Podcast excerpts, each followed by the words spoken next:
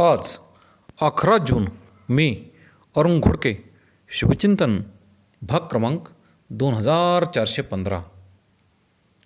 औरंगजेब हा स्वतःला आलमगीर म्हणून घेत होता पण समुद्रावर त्याची सत्ता अजिबात नव्हती.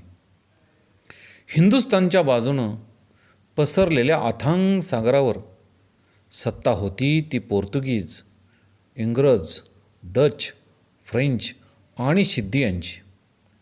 प्रारंभी पोर्तुगीजांचे हिंदुस्थानच्या सागरी किनाऱ्यावर वर्चस्व होते. पुढे पोर्तुगीज सत्तेचा नाश झाल्यानंतर इंग्रजांनी व डचांनी वर्चस्व सिद्ध केले.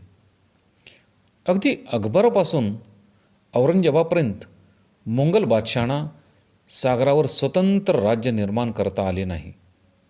एवढेच नव्हे तर आदिलशाही कुतुबशाही सुद्धा सागरावर वर्चस्व ठेवण्याच्या बाबतीत कुचकामी ठरलेल्या होत्या.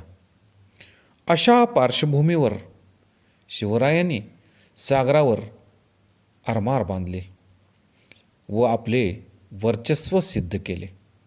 ही बाब सामान्य नक्कीच नव्हती. बहुत काय बोलणे. राम कृष्ण हरी